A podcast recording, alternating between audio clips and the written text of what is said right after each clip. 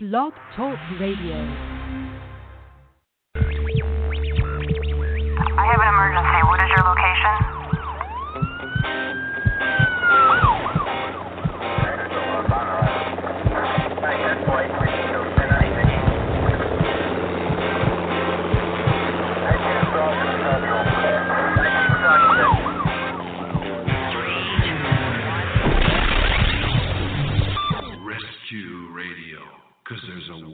For your soul.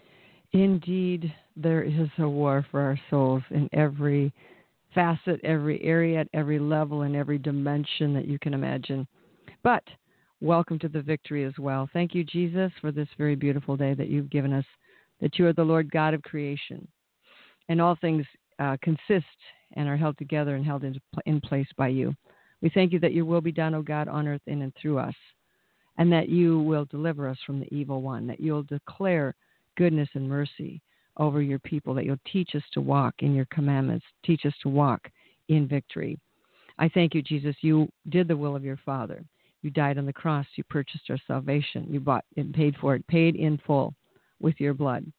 And I thank you, Jesus, for giving us also the power uh, to bind, to loose, and to forgive, the power over darkness. You said, I give you power over all the power of the enemy. Nothing shall by any means hurt you. So, Father, I thank you for teaching us to present our case, to plead our cause, to stand against the lies of the darkness through your your work. I thank you also for the promise, Lord God, that you've given us at your word that no weapon formed against us will prosper, that no word said, no deed done, no action taken by the evil one, which can be many, will be able to bring forth any shame, trouble, or reproach against your people and will not prosper. I thank you, Lord God, for protecting us individually, specifically, in every aspect of our lives our health and safety, our traveling, our vehicles, our finances, our property, the work of our hands, our calling, and our relationships. That the enemy cannot get in to bite, divide, tear, strip, pervert, twist, diminish, destroy our relationships with each other, with ourselves, and with you, Lord God. But that you will prevail in every way as we have been tested we are your workmanship tested and, and truly and indeed we have been tested. So now come as our faithful witness and teach us this day. In your precious name we ask these things. Amen. Well, I have a very interesting topic, but I think it's going to be an extended topic because I found out as I delved into this idea of the devil's favorite Bible verses or Satan's favorite scriptures that he has a lot of them. He has more than I thought. As a matter of fact, the devil himself quotes the Bible to Jesus, nonetheless, as we saw in the temptation in the wilderness. We'll kind of get to that part. But I think today what I'm going to do is just start stirring your mind to think about these things and the mysteries and the and the ramifications and the context within which all of our lives are lived that we never really think about. Um, the context of war, defined in the, param- uh, the parameters of the uh, uh, paradigm of war spiritual war, battle for our souls, and and in the in the context of the court of heaven. We've been talking a lot about that lately, and I think unless you really understand the dynamic between Satan and God or God and Satan, nothing else makes sense, and God half the time looks totally insane. So we need to understand this. But let's look at some of the favorite verses. Then we're going to go back and take them slowly, individually, and it might take us more than one or two shows to do this. I came up with just without even scratching my head these verses. Satan's scriptures that he loves, that he uses against us, you know, against God every day. The soul that sins shall die. You know, he he worked that one in the garden quite well. This the favorite one in uh, the New Testament, I think, is in in uh, Mark Matthew, where he says, "Judge not, lest you be judged. For with what judgment you judge, you will be judged." That's Mark seven one and following.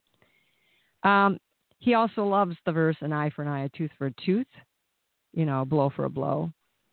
He loves um, the verse, Satan loves the verse, the wages of sin is death, because that then gives him permission to claim death as wages for those who sin. It's the cost, the penalty of practicing sin. Another one of his favorite verses is the one we find in Romans all have sinned and come short of the glory of God. There's none righteous, no, not one. Satan is here to make sure that that verse truly comes to pass and is uh, fully effective and operative in as many lives as possible. Um, then there's the scary verse in Hebrews. I'll just kind of go to that for a second. I, many, many, many times people bring up this scripture. I mean, the devil has ways of finding the vulnerable, fragile people who don't know their their identity in God. They don't know their place in Jesus Christ. They don't know the love of God. And then he has them read in the Bible these terrifying scriptures about hellfire, brimstone, or something like more subtly in Hebrews chapter 6, where um, 6 4 through 6. For it is impossible for those who were once enlightened and have tasted of the heavenly gift and have become partakers of the Holy Spirit and have tasted the good word of God and the powers of the ages to come. That would be a lot of us, right? They fall away. It to renew them again to repentance, since they crucify again for themselves the Son of God and put him to open shame.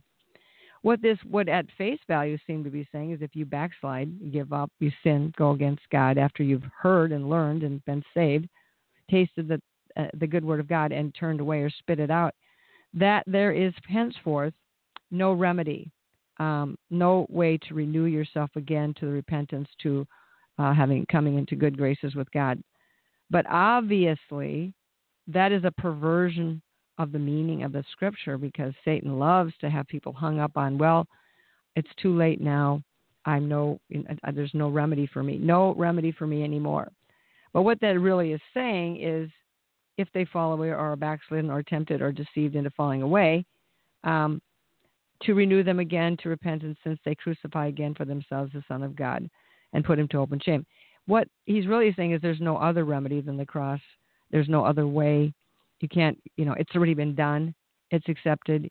You, you know, sanctification and, and, and salvation are two different things.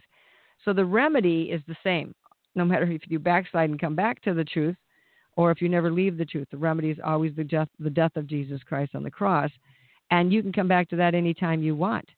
But Satan says, no, no, no, it's too late for you because you've sinned, and then or he handcuffs you with you've committed the unpardonable sin, which there is, you know, ab- absolutely no no turning back on that one. Well, the unpardonable sin is a sin that cannot be forgiven, and the sin that cannot be forgiven, the only sin that cannot be forgiven basically is any sin that there, that you've not asked for forgiveness for because God is willing to forgive. We know He's forgiven people who've backslid and committed murder and and all those other things, um, adultery. Um, you know, so there's no consistency in in identifying in interpreting that verse in the strict perverted way Satan would have you um, see it as a hopeless cause, and there's no hope left for me. So let's go back um, there's more. There's tons more, but I'm just going to start with those, and I'm sure we'll add to the list. And if you come up with any, you can email me at mcole at liferecovery.com, and we will add your verse to the list, and who knows where it'll end up. Probably in a great discussion somewhere. All right. So let's look at the first one in Ezekiel uh, 18, where it says, The soul that sins shall die. Now, we know that in Exodus and uh, I think it's also in Numbers. We say the we know the verse that says, "The sins of the fathers are visited onto the children to the third and fourth generation uh, of those who hate me, and mercy to th- countless thousands of those who love me."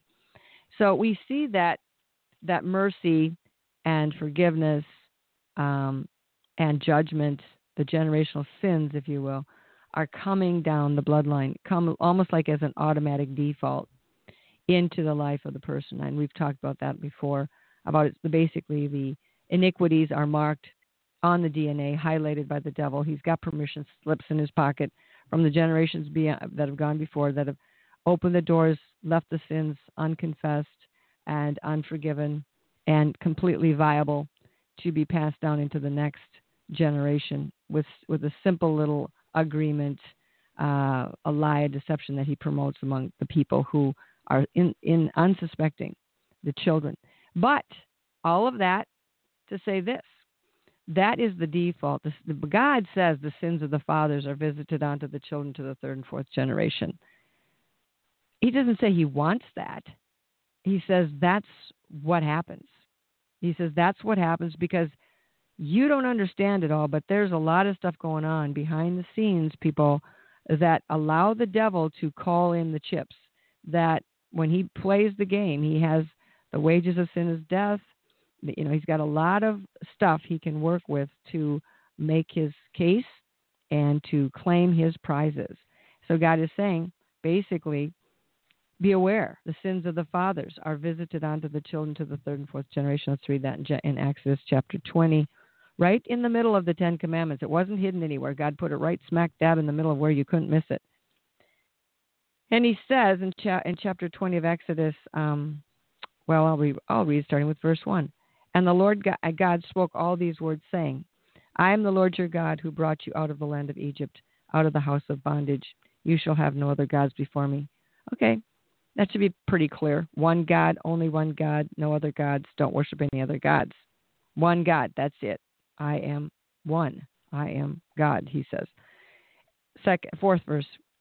You shall not make for yourselves any carved images or any likenesses of anything that is in heaven above, or that is in the earth beneath, or that is underneath uh, in the water underneath the earth. You shall not bow down to them nor serve them, for I, the Lord your God, am a jealous God. Here we go. Visiting the iniquities of the fathers unto the children to the third and fourth generations of those who hate me, but showing mercy to thousands to those who love me and keep my commandments. Now, we'll go on with the commandments as you will, but he says here, visiting visiting. They come to visit, not to stay. They're not permanent members. They're not members of the household. They're visitors.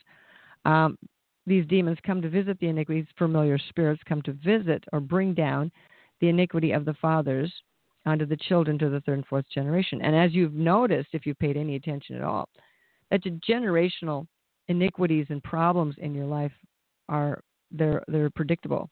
It's there because they come in the form of a pattern. I call them the demonic life patterns that Satan has set up in our lives. Some people have, you know, a consistent pattern of addictions or a consistent pattern of accidents or a consistent pattern of uh, feuding in their relationships or bitterness or broken marriages or whatever it is, or maybe several of those patterns are in your bloodline.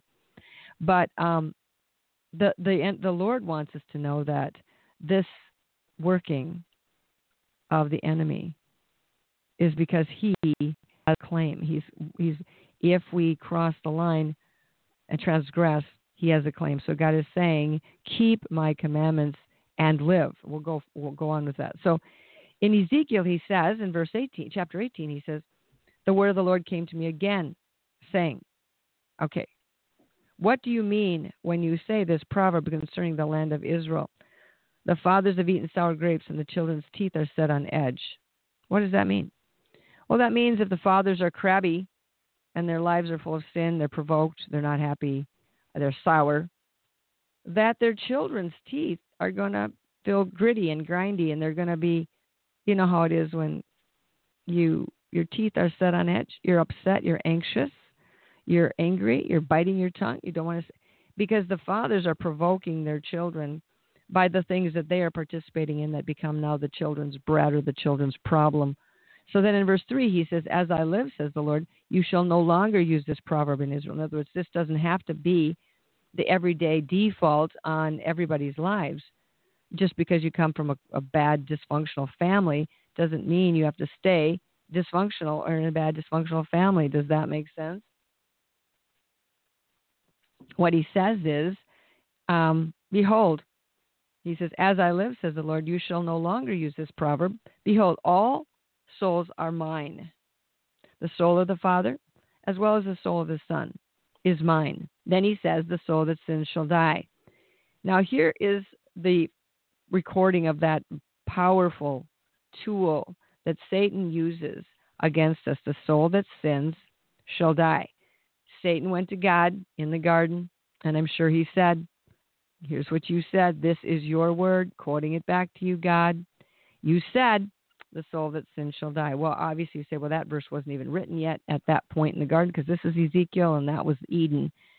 And that is true, but the Word of God, the eternal scriptures of God, I am sure, were already in place in the government system, the governmental system of heaven. And this was the truth. The soul that sins will die. Why is that? That's not fair. I mean, everybody's going to sin. And Satan knew that, so he took the that verse, that that uh, that scripture, that word of God, very literally, and presented it back to God and said, "No, even Adam, you got to kill them. They need to die You said the soul that sins shall die. And so what really happened was literally God took it more literally and he said, okay, the soul that, sin, that sins shall die. So their souls at that point, their mind, will, and emotions that were um, um, able to navigate them through the garden and, and make good choices and follow God and learn and hear from God and be encouraged by Him and uh, obtain wisdom through their souls, their minds, their beautiful, beautiful minds that were now darkened and trillions and trillions of little brain cells were shut down. Um, the soul began to the, become dim, and ultimately, eventually, the soul departed from their bodies when Adam was 930 years old. His soul departed from his body, and he died. So once the soul departs from the body, you're dead. But the death wasn't an instant, immediate death, which God didn't say it had to be. That that verse doesn't say you instantly die. So the soul that sin shall die. So Satan was using that to uh, petition for the death penalty for Adam and Eve in the court of heaven. And God knew that if he separated their soul and body immediately, they would collapse. Their corpses, they become corpses, and that would be the end of the story. So God provided another way. He provided in that in that intense moment the promise, the promise of the head crusher coming, and he also promised that he would use the seed of the woman, the DNA of the woman. He didn't use the term DNA, but he says I will put enmity between your seed, speaking to the serpent, and the seed of the woman. And so, for that to happen, she had to live. She had to give birth. And it's very interesting that her first son, Cain, was claimed by the evil one.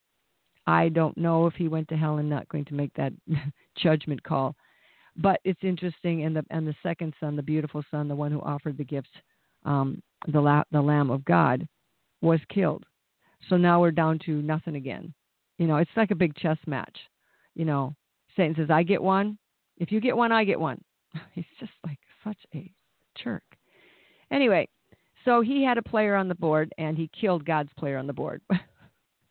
you know, but God already knew that was going to happen. So God brought forth Seth out of Adam and Eve, and he became the one through which the bloodline began to flow which we see in the genealogies of Jesus going all the way back to Seth to Adam. Um, so the, the war is on. So the accuser is taking the word of God, the very words of God, to go back and throw it in God's face, his own word, to petition, yeah, like I said, for the death penalty for those he he was he was able to deceive into sinning. So it's basically the fisherman gets to keep what he catches and cook it if he wants to, you know. And Satan is a fisherman. He's a fisher. He's he's fishing. Jesus said, "I will make you fishers of men." Well, Satan is the fisher of men, the souls of men. He is looking to catch them on his hooks, his bait, his trap, um, his fish wheels of hell, if you will, to cook them in his pan and destroy them forever, eat them, devour them, and, and through deception. Of course, it all begins with not the choice the fisher the fish makes, but the deception of the fishermen. So when you are feeling condemned because you made a bad choice and people are reminding you it was your choice, just say, you know what? Like Eve, she went to God and said, I was deceived. I'm, I, I was tricked. You know what, what's so hard about that, people? You know, I just, that is the biggest stumbling block of pride I've ever seen. That woman was brave. She went to God and she said, You know what? I got tricked. I didn't know it all after all. Guess what?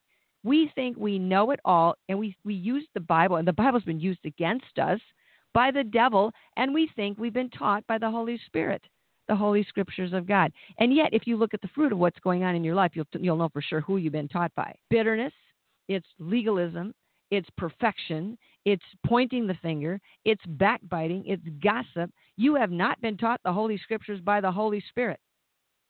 You have been taught the Holy Scriptures by the angel of light, and the fruit stinks. It's rotten. Just, eh, but get your act together enough to say, you know what, I've been tricked. That is that big stumbling block of pride. I can't admit that I am wrong. I can't admit that I've been deceived. Eve had no problem in humbling herself, and that's where she saved humanity. Adam didn't do much to save humanity at all. He was trying to save his own neck. Sorry, guys. It's the woman you gave me. You gave me. God, it is your fault. She was flawed and defective. Well, Adam, where were you when she was being tempted by the devil? You were the one who's supposed to be protecting her and watching over her. Where were you? Taking a nap somewhere, probably. Who knows? I don't know what he's doing. It doesn't matter. But Eve is the one who saved us, and I'm not making male female distinctions here and saying, oh, yay. I'm just saying, good. She's the one who made the first wrong choice. She's the one who made the first right choice. To go back, you know, there are many believers out there. I'm telling you what, you're going to need to be converted. You're going to need to stop thinking you got it all together and you're right and everybody else is wrong and your version and translation is the is the right one and start looking at what's coming out of your heart, what's coming out of your mouth, what's coming out of your life and if that is not pleasing to God and it's not under the law of love, the law of faith, and the law of truth, then you are walking in the wrong gospel. And I'll tell you another thing. A lot of people you say, pastors say, well, they keep having to come to the altar and get saved over and over again. Well, that ought to show you something. They're not sure they're saved. And I'll tell you why they're not sure they're saved. You know, are we having false conversions? Well, maybe it's because we have a false gospel out there that we're using to get them converted and they don't know what the true gospel of God requires Jesus Christ, grace, goodness, peace, you know, justification by faith. And so they're getting a strung up, twisted, perverted, mixed up gospel where you've got one half of it saying you got to be good, got to be good, break this law, God's mad at you, you're going to be judged, now you got consequences, you know, et cetera, et cetera. Now you got to come back, go back to square one. You've got the law gospel mixed with the grace gospel, and they're never sure if they're saved because they're always sinning. Is sin is no indication, yes or no, that you're saved or not saved. Both sinners and non, I mean, saved and unsaved people sin. So lack of sin or absence of sin is no indication necessarily that you're saved because even Moses sinned towards the end of his life. He, he you know, struck the rock twice. He got ticked. He got mad. I don't blame him. You know, Aaron, what did Aaron do? He got together with the people building the golden calf. All right, why didn't God just strike him dead? That was a pretty grave sin, if you ask me. Melting the gold together and making a grave, graven image for the people to worship. And then he kind of made a lame excuse. The people made me do it to, to Moses. God didn't strike him dead. God's not into striking people dead. That's what the devil wants to do. And God's not into bringing confusion and tormenting people's hearts about the goodness of God and the salvation of Jesus Christ.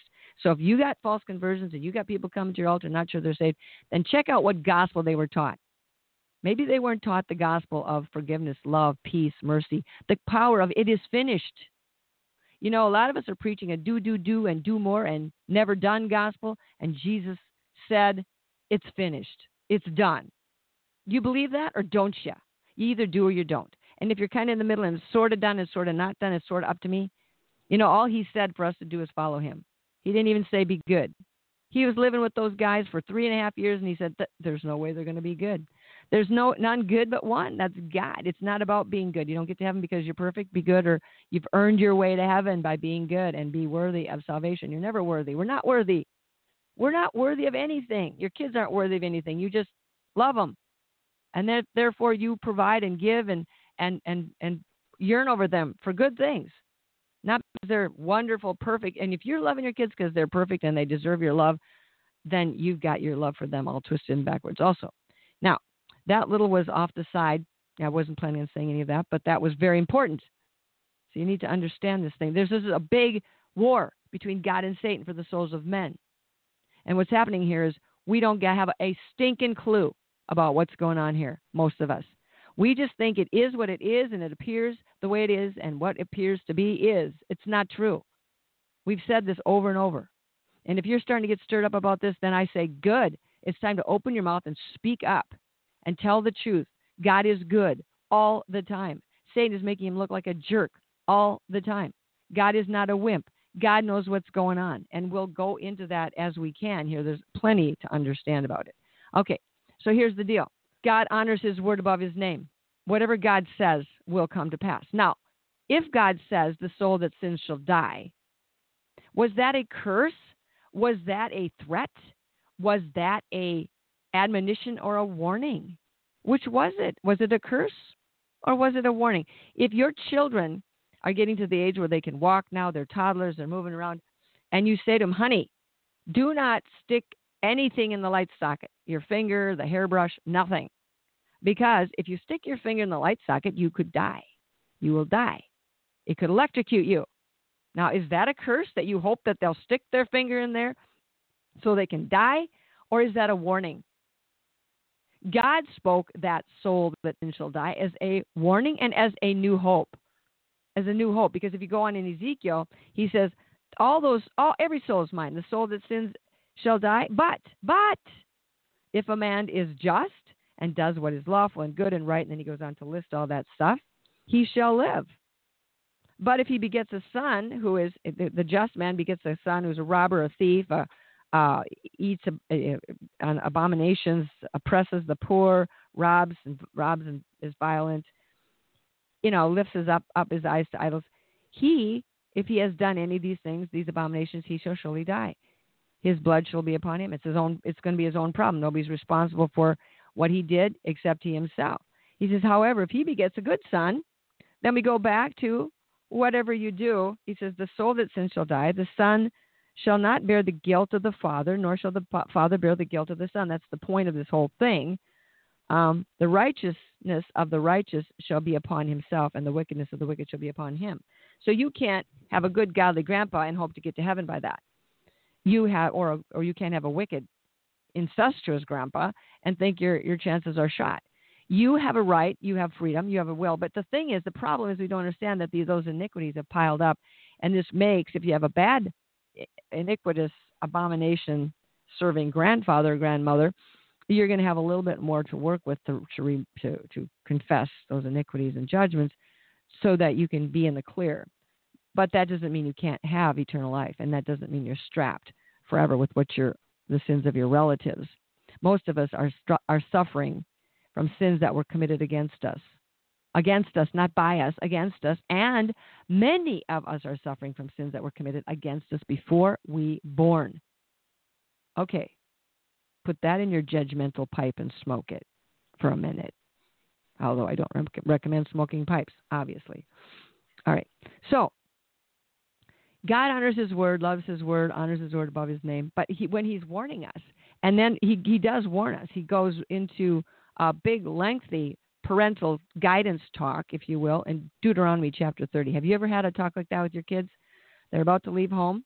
God's a parent. Everything here, if you can't figure it out, if you say, oh, this is too mysterious, this is too crazy, I don't know how to figure this God out, then look at your own problems with your own kids in your own family. You got the same. They paint you into a corner. They make put you in places where you have to make tough decisions.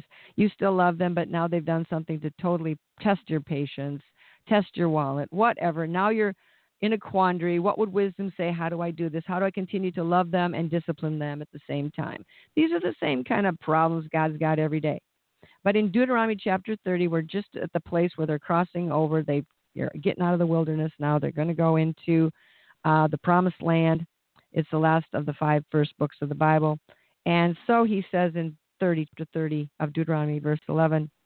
Um, now, this is that, you know, leaving home kind of talk. Parent sits the kid down. You know, they're 18 now. They just turned 18. They can drive, and pretty soon they can drink, and, you know, they can make all their own mistakes themselves. And he says, For this commandment which I've commanded you today is not too mysterious for you, nor, nor is it far off. It's not hard to figure out. It's, it's straight. It's simple. Listen. It is not it is not in heaven that you should say, Who will ascend into heaven for us and bring it to us that we may hear it and do it? It's not you saying this thing isn't way out there that some, you know, demigod from heaven is going to have to bring down the word to you. You already know what this is because it's in your heart. Nor is it beyond the sea that you should say, Who's going to go over there and get it for us and bring it back that we might hear it and do it? It's nothing so impossible that you have an excuse here. He says, The word is right here right here in front of your face. The word is, is so near to you, it's in your own mouth and in your own heart that you may do it. Now, this is an interesting the thing. The heart is what the heart is full of, the mouth speaks. If the heart is full of truth and love and promise and hope and goodness, that's what your mouth will speak. But if your mouth, your heart is full of doubt, if your soul software, which can only think and feel and be uh, frustrated influenced and confused.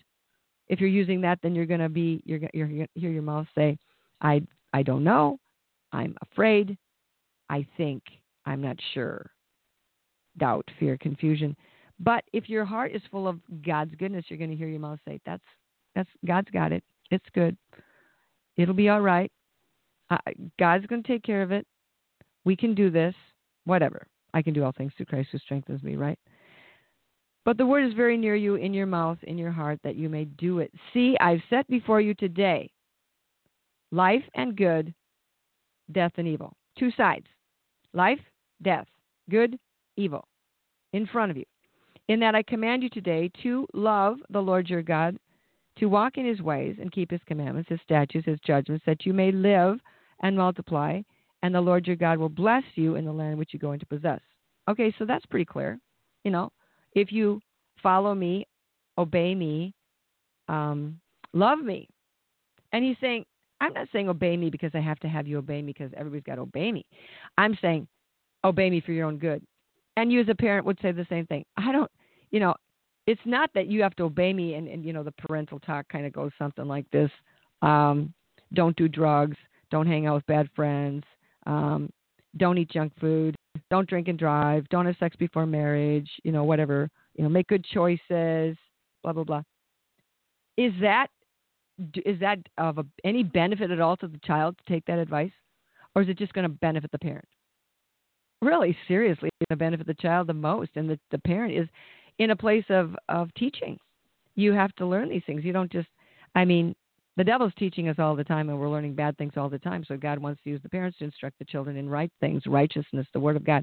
How many kids these days leave home coming from Christian homes and don't have a clue, not a stinking clue about who God is, if He's good or bad, what's really going on, because their parents don't. So you've instructed them in what you've known, which isn't much, because you've been taught basically a mixed gospel yourself. And so these young ones are going out there and they're absolutely, totally vulnerable, totally unprepared for what they're going to find out there in that world that's going to grab a hold of their brains and program every element and fiber of their body before they even know that they've been struck down. Now you say, well, that's not very positive. Well, you know what? That's what's happening.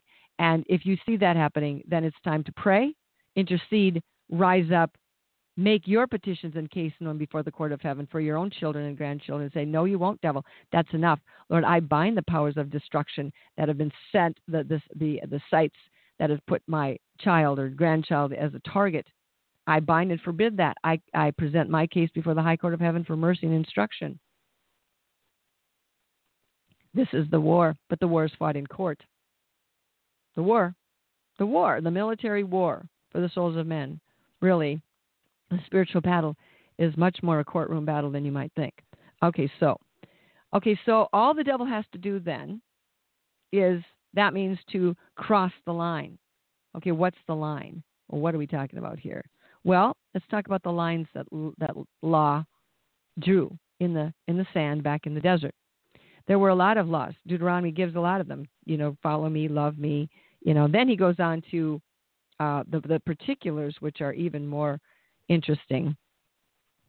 Um, so if the devil can pull us across this law line, you know, get us to transgress, that's what that means, crossing the line, he can put his claim on us. That's why even the littlest indulgences in sin is no small thing. Because, you know, you notice as, as a believer, the devil never stops tempting people. He doesn't just retire.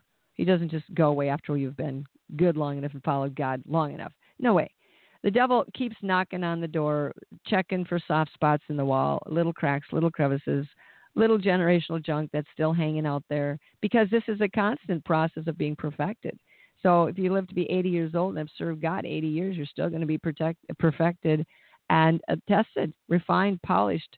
But so Satan is looking for a way to lay a claim on us. So when you're a, when you're a believer, once you're a believer, even if you're a baby believer, everything you do take Satan takes it to the, the extreme of the, the, the law, the extreme um, highest end of the uh, judgment that can be made against us because he really and so when you're when you when you're saved and you transgress and you just flirt a little bit or you just step out of the boundary a little bit or go to the forbidden place one time or you harbor one little evil bitter thought just one or two times or you just kind of mull it over and don't let go of it, it, it, it becomes a huge operation, a huge activity, a huge open door for the devil.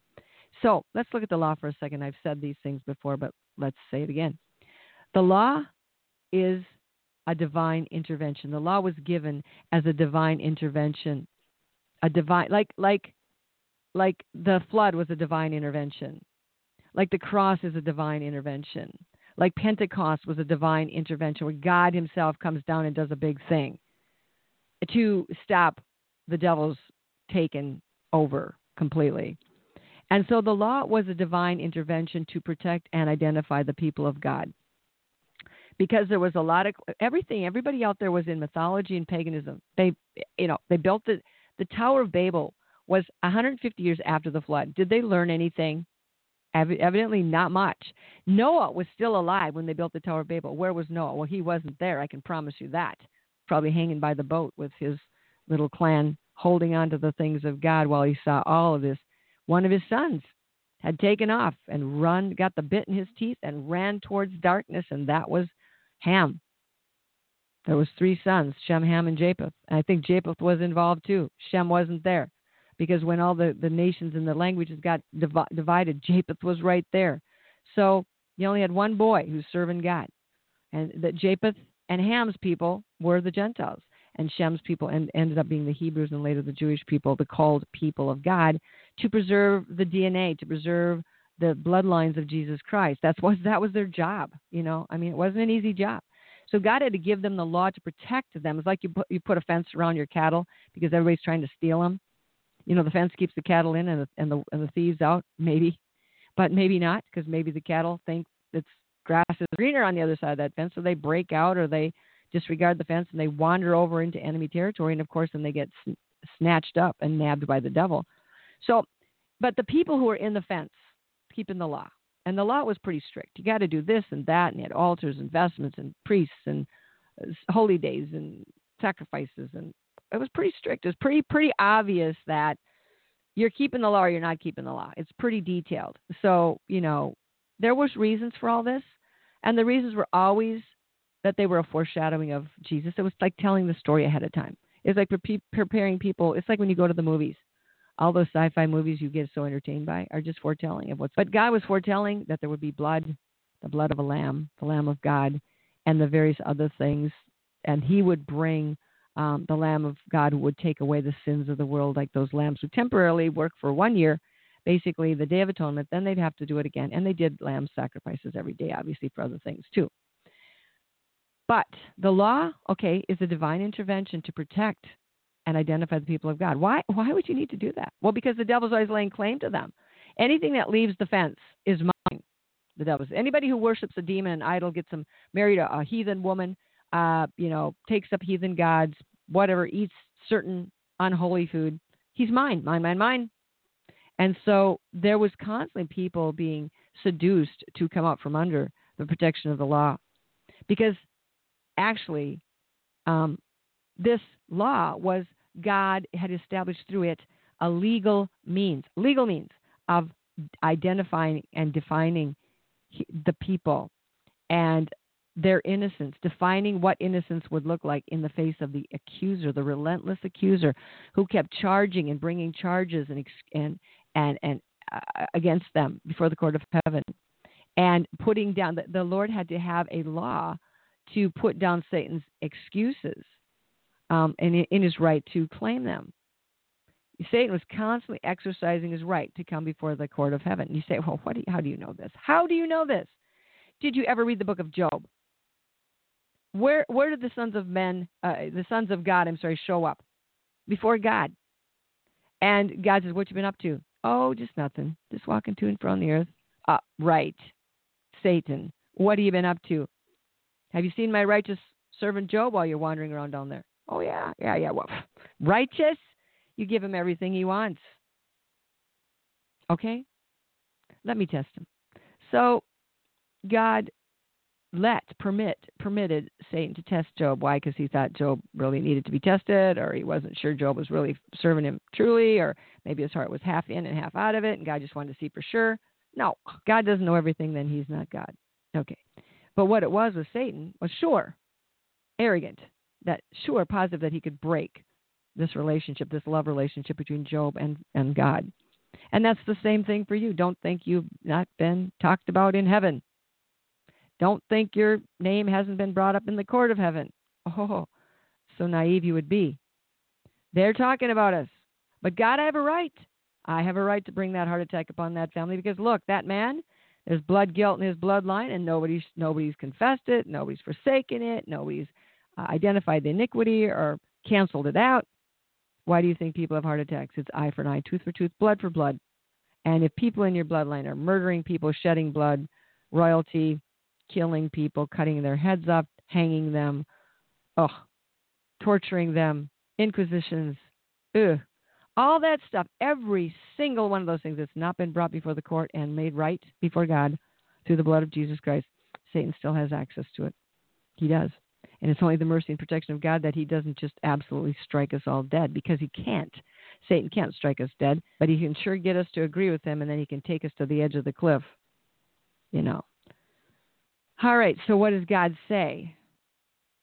God says their innocence has to be established at, the, at that point through the law. Therefore, a lot of favorite Satan's favorite scriptures are the ones that have to do with an eye for an eye, tooth for tooth.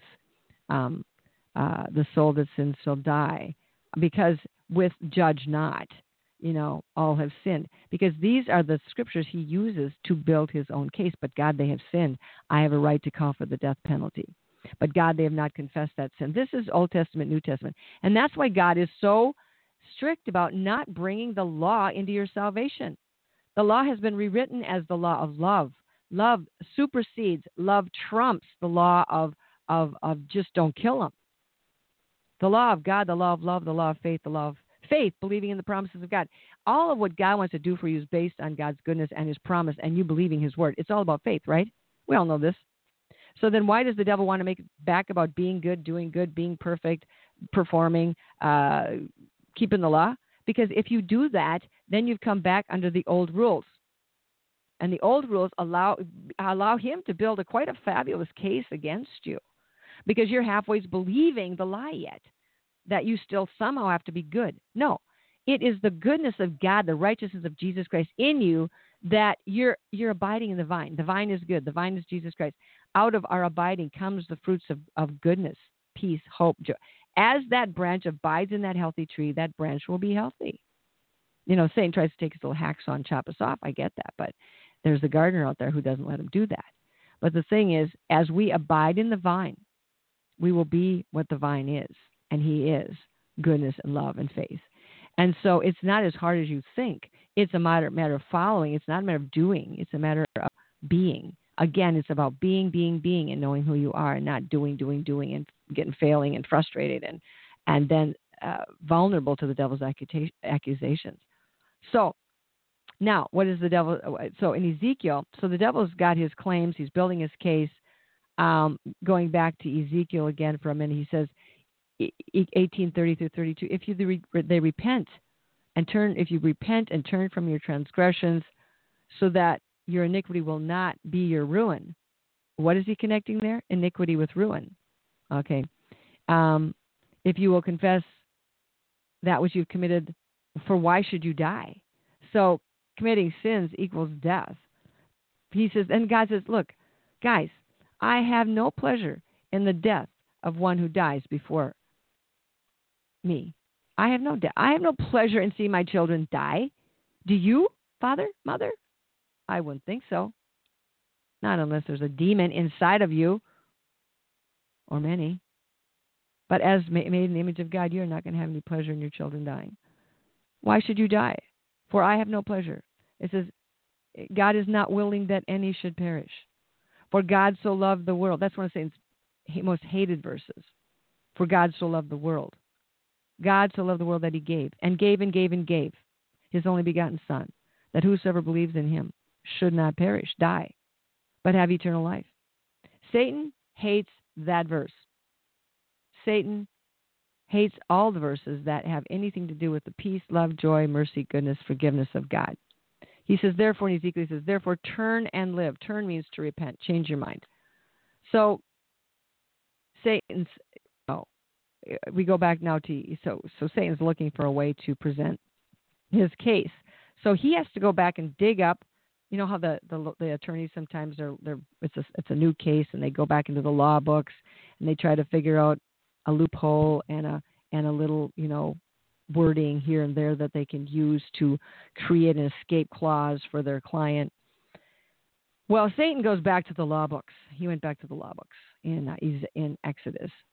He goes from Ezekiel to Exodus. Exodus 21, 24, he found a, a gem. He found a gem. 21, 24 says, um, I'm, I'm going to read a little bit before that just to give you the, okay, it's a chapter on the rights of persons and really it's a it's a, it's a summation of the eye for an eye, tooth for a tooth clause. Um, what God was doing here in Exodus, obviously the law of love had not yet been established. The cross had not been given. We had not yet been given the uh, the power to over the over the enemy to forgive, to bind, to loose. All these things had not yet been given. So God had to take the the, the preliminary, primitive ways of administering some sort of safety and protection. And this is what it was the primitive and external administration of justice that is, in effect, uh, to protect people from pain and death and whatever. An eye for an eye, tooth for tooth, an eye, a skin for skin, blow for blow, blood for blood. So what he was saying in Exodus, guy was saying, okay, if you know um, you uh, strike a man so that he dies, surely you must be put to death. Um, but if he did not lie in wait, but God delivered him uh, into his hand, then he will, then I will appoint for you a place where you may go to be to flee. So in other words, if, if you're premeditating murder, if you're looking for a way to lie or deceive or steal from or strike, it says, and he who strikes his father or his mother shall be put to death. He who kidnaps a man and sells him, or if he is found in shall be put to death. He who curses his father or his mother shall be put to death. Why do you say that twice? Wow. If a man contend with each other and one strikes the other uh, with a stone or with his fist, and he does not die but is confined to his bed, if he rises again and walks about outside with his staff, then he who struck him shall be acquitted. He shall only pay for the loss of his time and shall provide for him um, to be thoroughly what he needs to be thoroughly healed.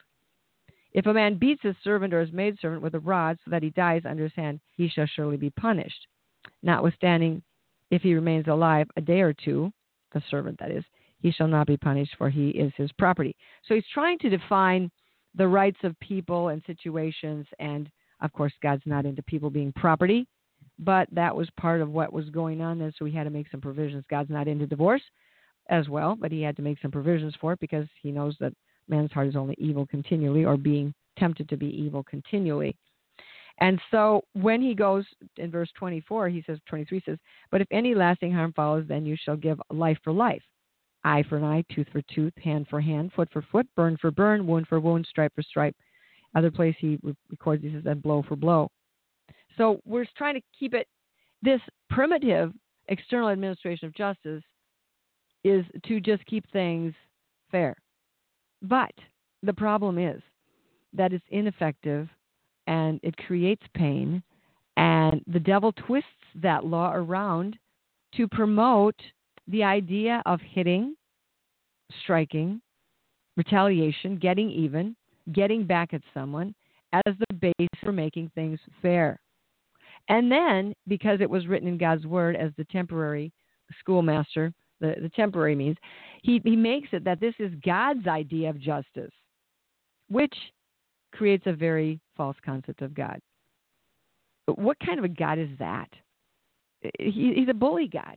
You know, if somebody beats you, then you can beat him. If he kills, then you can kill. If he pokes out your eye, you can poke out his eye. This is this was temporary. This was the primitive. This was the uh, the primitive external administration of justice until such time as the laws could actually be written in their hearts through repentance, through Jesus, Jesus Christ. So, what happens in this law situation where there are laws and there's ways to transgress the laws and opportunities to break the laws and then opportunities to bring judgment, demonic judgments upon people who break the laws and make it all look like God, that law was doing God no favor. Jesus fulfilled the law, got rid of it, sort of satisfied it, completed it. You say, well, what about today? Well, if it says a law is for the lawless, the law of love rules those who are a law abiding, and they don't need 10,000 rules to tell them how to be kind and just and good and fair and holy and righteous and love one another, which is our first and one and only debt we're to have is to love one another. They already know that. God says, I put that in your heart and you don't, you know, just follow that. Whereas if people aren't wanting to follow that and they're trying to look for every loophole, they'll build fence higher and higher, build a wall thicker and thicker to try to keep people behaving themselves. And this is what we have. We have more and more laws, more and more government, more and more legislation, bureaucracy, restrictions, signs posted, whatever. I mean, it's just overwhelming because people are lawless. They the more lawless you are, the more laws you have to have. And then the devil takes advantage of that to create even more binding constrictions on the righteous, on everybody. So actually what happens for all, whether you're saved or not saved, whether you're free or not free. You can be saved and not free, by the way. You can be saved and believing a whole lot of lies there is still a lot of condemnation for people who are born again if you walk in the parameters under the counsel and in the context of the experiences of your soul, which is your flesh, my, your body and your soul together is called flesh. If you're using your new soul soft, or spirit software, which is guided by the Holy Spirit, you will walk in freedom and peace, and you'll do the right thing, and you'll be happy, and your heart will be at peace. But if you're trying to, go, to work both softwares, good and bad, in and out, error and, and not, you're still going to have errors. You're mixing mud with oatmeal, you're going to have a muddy oatmeal. You're not going to have much that's worth eating. Actually, so the tempter, here's the problem, doesn't stop tempting people after they're saved. People who are saved don't stop don't stop getting tricked, but they have a remedy. They can go to the, the Father and say, I confess it, I got tricked. It's you can say it's your fault. Well, you believed a lie, but was it your fault? Did you want to believe a lie? Did you want to make a bad, stupid choice that day? No, probably not. So whose fault was it? It was the devil's. What's he trying to do? Get the blame placed upon you. You know, uh, you know, he's kind of plea bargaining with you to try to get you to take the, the rap so he can go free, and you can sit there guilty before God and expect now God's going to have to figure this out. But really, God knows He needs to judge the enemy, and that's not you. Although you may see yourself as the wrongdoing enemy. Actually, the tempter has used our free will, what he does, and our foolish choices to put God in a very difficult position. To have to keep the peace. What kids do that with their parents all the time. Where they can't use their perfect will. Now they have to use their permissive will to go bail their child out of jail or whatever, or you know pay for the hospital bill because they got in a stupid accident where they were drinking and driving or whatever it is, you know, or they're doing drugs or whatever, and and the child is confused and demonized and doesn't know what to do. The parent is confused and probably demonized and doesn't know what to do. So they both get pulled into a deeper snare of bitterness and retaliation and misunderstanding and arguments and cutting off relationships. And the devil says, Oh, I love it. It's so exciting how I can leverage these little things. So, so the tempter uses our free will and foolish choices to put God in a difficult place. So it's hard for God to keep the peace with an external force. So that's what we do. We have law enforcement. We have um, external remedies, uh, which are carried out, you know, justice carried out by human hands, which again are human hands, which can be corrupted and bribed and influenced and reused by the devil to further destroy the hope of justice and vindication and restoration and mercy and truth for all of mankind. Think about it. How many of how many innocent people have been destroyed in, in human courts, courts of law? How many families have been ripped apart by social services who are trying to do a good thing? How many of us have been stripped of our freedoms and rights by government who's saying it's trying to protect us? These human things established, established, you know, the authority is there given by God, but when it's carried out by humans who are also vulnerable to being tempted to be flattered, misuse their powers, authorities, you have nothing but a repeating and a recycling of injustices. And so law doesn't work to bring justice and it doesn't work to bring justification. Two very important things. And law does not work. And yet we have people who live and die by the the, the legalities of religion and law, and they're unhappy and they push people away from God.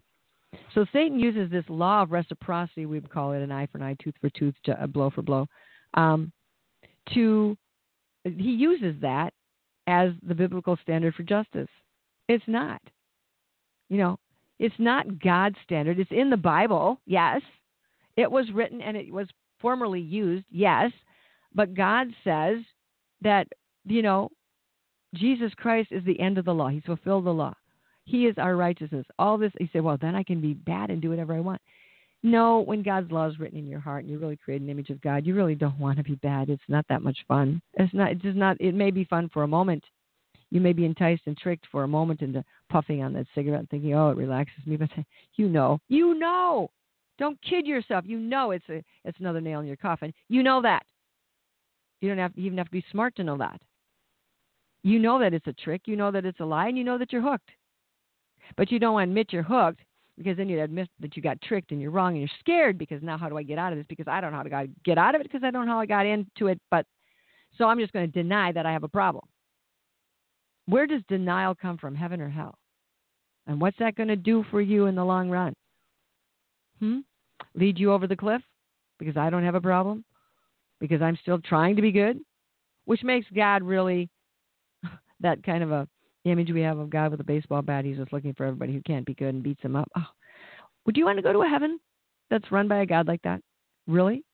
Uh, you need to understand who God really is, or you won't really want to go to heaven. And if you're serving God because you're afraid of Him, that's like being married to somebody you're terrified of. How's that going to work for you as a nice, happy marriage? You don't marry someone because you're terrified, terrified, unless, of course, they have coerced you into marrying them, and then it is then it is abusive, it is violence, it is torment. It is slavery. It is all the most horrible things it can be. But if you marry someone out of love and covenant and you're willing to lay down your life for them and they're willing to lay down their life for you and they're not willing to say, well, you go first, then I'll see if I can have to lay down my life. No, a covenant is we lay down our lives at the same time together and we love each other and everything I got's yours and everything you've got's mine and we're good. We're one. That's covenant. That's marriage. We don't have many marriages today. We have a lot of prenuptial agreements and contracts we have a let's see how this goes kind of thing. And if I don't like it, I'll leave it. We got all that going on in our vows. Well, Satan just laughs at those vows because now you've just given him some rope to hang you with because he said, You promised, and now you're not keeping your promise. Therefore, I have a right to choke you. All right. So, eye for an eye, tooth for tooth, biblical standards of justice, Satan makes those out to be that. But um, if we can be tempt provoked to take action against if, you know our, uh, against injustice, against ourselves, against our fellow human being, um, he can bring all of this stuff he provokes us into doing before the high court of heaven and use that as evidence against us. You know, and he can also then require a similar similar action to be taken by you. If you take matters into your own hands, to vigilante type of thing, get justice then he can also petition the high court to do the very same thing to you. Judge not lest you be judged. For with what judgment you judge, you'll be judged. So he he tries to keep it real fair that way. There's a difference between making things fair and making things right.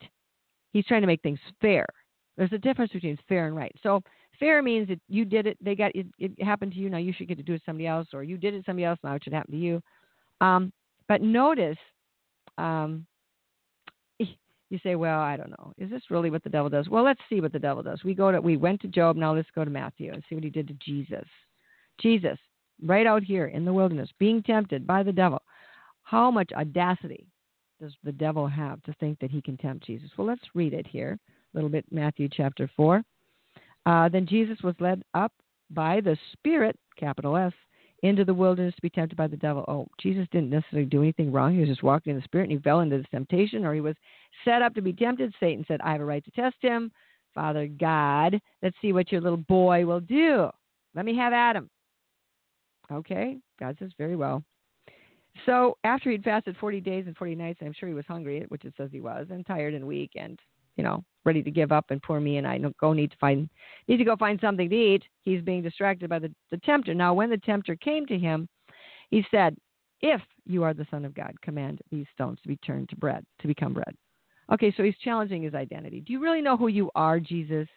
Are you the Son of God? Okay, let's prove it to yourself that you're the Son of God and to me and to everybody else and turn these stones into bread. Now, Jesus was so secure in who he was, he didn't have to prove it to himself by sinning.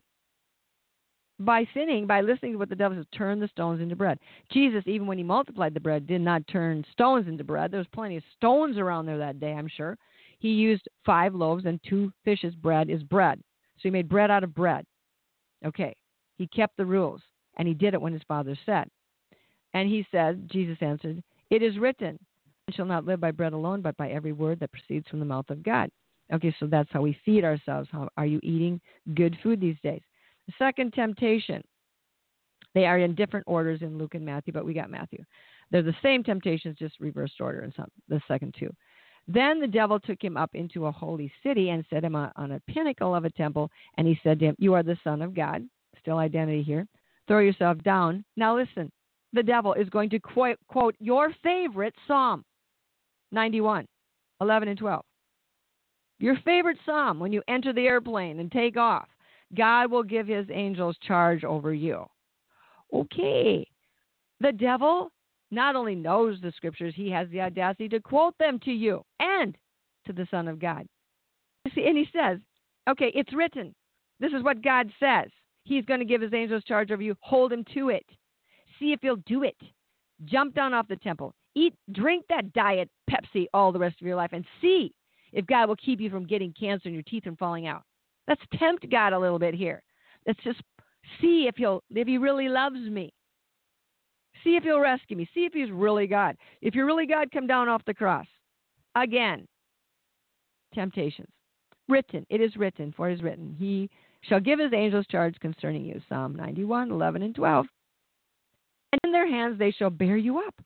Going on, quoting further, lest you dash your foot against a stone. Jesus, God the Father is going to take care of you. Just go ahead and test it. See if he really loves you. See if he's really backing you. See if he's really behind you. Jesus, do you really know who your father is? You know, he may have just set you up and he's going to abandon you. Jesus said to him, I love it. Four words. It is written again. Don't just quote half the scripture. Put it in context and say the whole thing. You shall not tempt the Lord your God. Bottom line, Satan's motive here was to tempt the Lord, the Father God in heaven, to put him in a hard place. What is he going to do if Jesus sins? Well, Jesus knew that if he did that, he sinned. He would put his father in an impossible place, and that would the whole deal would go down. Never happened. There'd be no salvation. If Jesus would have sinned one time, so innocent, turning a stone into bread could have lost your salvation forever. If Jesus didn't know who he was, you'd have never got saved. There'd have never been a cross. He'd have never had the gumption, the courage, the, the fortitude to go through with it. He knew who he was. He knew who God was. He knew who the devil was, and he knew what was at stake, and he knew what was going on all the time. And that's why he's Jesus Christ. That's why he's coming back on the white horse. That's why he's going to do this thing right and finish it off with the breath of his mouth and throw the devil in the bottomless pit. So, the, the devil had the audacity to quote the scripture. Jesus' reply was the word. Yeah, God also said this, devil, it is written. So, the completion of truth is truth rightly divided and put in the context of truth. What are we going to do with all this? We're going to have to understand in a deeper level the mysteries of iniquity and the mysteries of, of lawlessness and the mysteries of God. And in these last days, these mysteries are being exposed. So, it's time for me to go right now. I think you got enough to chew on for the day. Now, here's the deal. Next week, we'll talk about some more of these scriptures.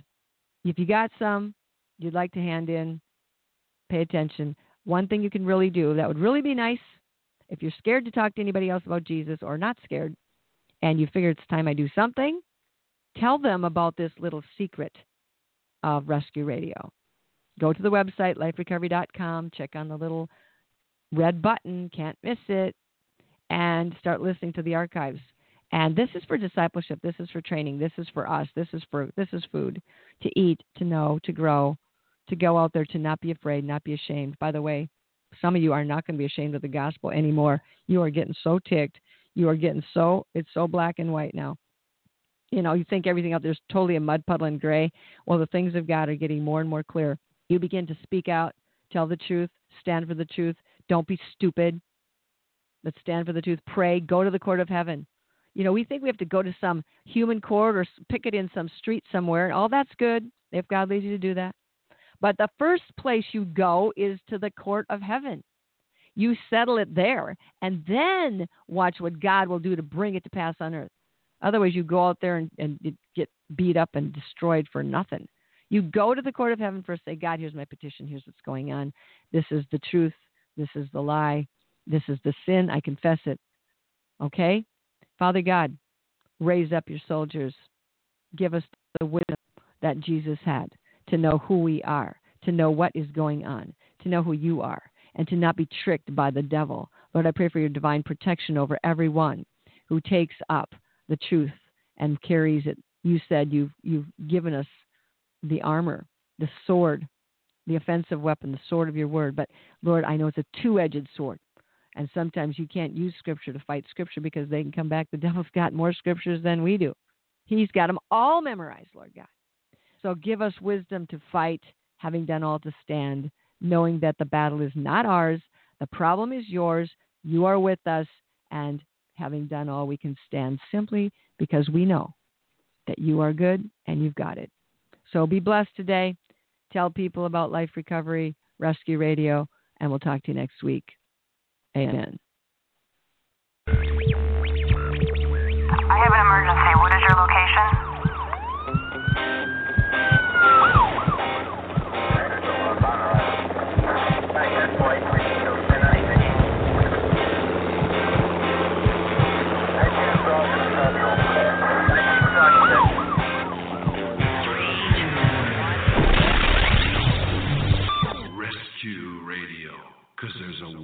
for your soul.